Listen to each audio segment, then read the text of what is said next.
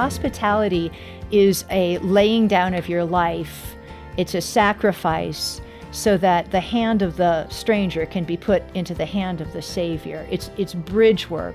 When you invite others into your home, it's not about your gift of hospitality. This is Focus on the Family Minute, and Dr. Rosaria Butterfield offers her perspective. The last thing you want is somebody to ask you for a recipe at the end of the night.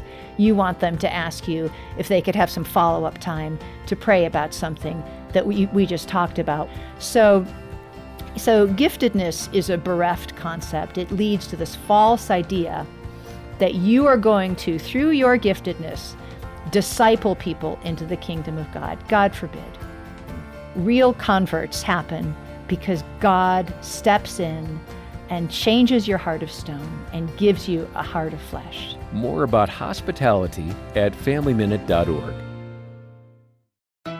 Hi, I'm Dr. Greg Smalley. And I'm Erin Smalley. Marriage is an amazing gift from God, but it can also be a challenge sometimes. That's right. We could all use a little guidance. And that's why we started our podcast, Crazy Little Thing Called Marriage. We talk about things like recognizing conflict cycles, dealing with stress, and how to grow your love each day. Listen at crazylittlethingcalledmarriage.com or wherever you get your podcasts. We can't wait to see you there.